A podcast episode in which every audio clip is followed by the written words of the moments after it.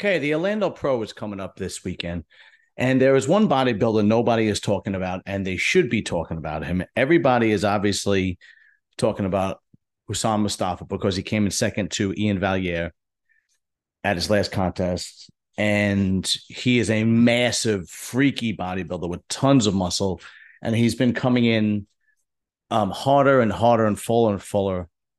And the only knock on his physique really is his shape. He's got a blocky waist. He hasn't been able to control his midsection much on stage. And that's why Ian pulled off the win last time. But there is another bodybuilder in this lineup that is big, incredible shape, always comes in condition. And I've spoken to him personally. And that person that we should be talking about is Phil Clahar.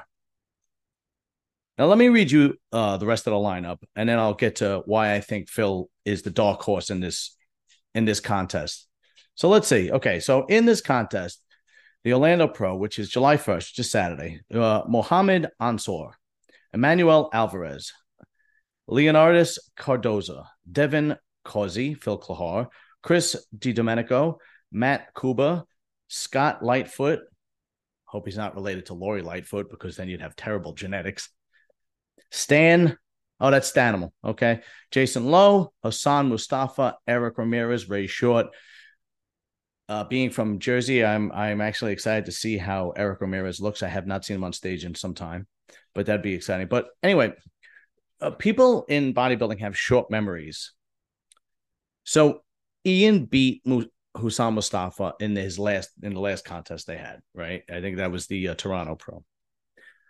Some people argued that Hassan should have won. I agree that Ian was able to win because of his shape. He had better shape than Hassan Mostafa. He's better symmetrically balanced than Hassan Mostafa. But let's not forget that in 2021, I know it's three years ago, okay? But I have a relationship with Phil and I speak to him. He went up against Ian at the Tampa Pro.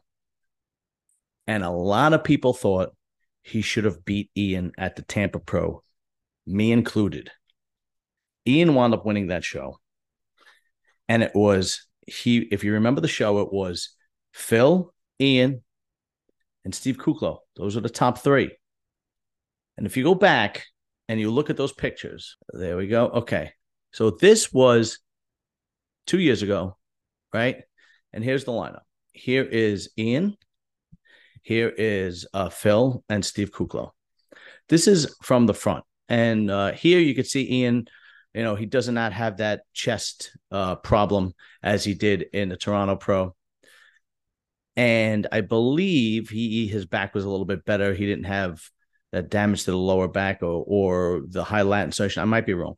But look at Phil Clahar here. And this was in 2021. Okay. And he clearly is on par with these two Olympians. Now, I get that it is two years later. But from what I understand, and I, I want to show you from the back. Uh, that's not a good shot. Uh, okay, here is from the back. Okay. The, I mean, it's not a good shot, but you get the picture. Here's Ian. Here's Phil. And here's Kuclo. From the back, it looks like Phil beats them, right? Now, again, this is a poor shot, but if you saw it up close and personal live, or you saw the live feed, Phil clearly his back, his hamstrings, his glutes, everything was lights out. I think they gave Ian the win because of his his front poses. Now, Phil is a very private guy. He doesn't post a lot of pictures on Instagram with no shirt on. His most recent pictures are basic like this one. This one is from two years ago. Okay. This was uh, two days out of the 2021 Tampa Pro. All right. So he's looking to beat this. Now, I've spoken to this was his uh, off season, off season. Oh, it did see? Oh, it doesn't even do that. Okay, whatever. He is uh he does not take a lot of pictures pre-contest with his shirt off. Even when he's posing, he's uh very he, he actually poses with his shirt on. See, as he's doing here, he's a very private guy. He does not like to do that. Okay. Now, here's the thing Phil was nice enough to come on my uh, muscle talk not too long ago. I don't know, a month ago, a month and a half ago, whatever it was. And since then, we have kept a relationship. On his off season, he's six foot tall, remember, okay? So he's tall and he's very wide. He's six foot tall and he's 295 pounds on his off season. The last time he was on stage, he was 250 pounds. And now, according to him, he will be on stage at 258 and in better shape. From what he told me, and from what his uh, crew told told him, and he is a better version of 2021.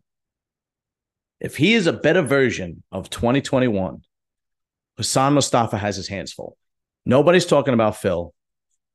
Everybody's sleeping on him. Everybody's saying Hassan Mostafa, this is his contest to lose. Now, yeah, I agree. It's a little bit of a weak lineup, but Phil is clearly in the argument for one and two, as far as I'm concerned. Now, anything can happen. Uh, but if you just do a little bit of reasoning, oh, yeah, there are my dogs playing. There they are. There's Ralphie and Jolene. They like to play behind me. There you go. There's Jolene. Okay. Anyway, that was their uh, cameo. If you like just to do a little bit of reasoning and you look at that 2021, so you could even make the argument that Ian was better in 2021 because he didn't have that chest problem, right? And um, Phil really, a lot of people thought Phil should have won that show. And then you have Hassan Mostafa, that's that that gets beaten by Ian. And some people say a worse version of Ian and Phil is supposed to be better now.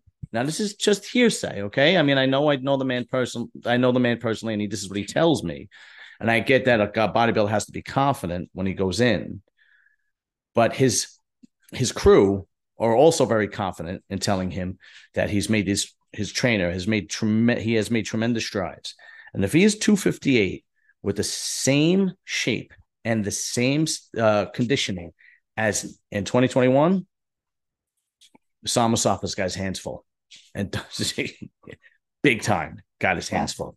So we will find out on Joel. Would you guys stop playing? We will find out on July 1st, which is this Saturday, if I'm right or wrong, because you know I'm going to be doing a wrap up at right after the show's over. I always try to jump on it as soon as possible. But I'm telling you, don't count him out.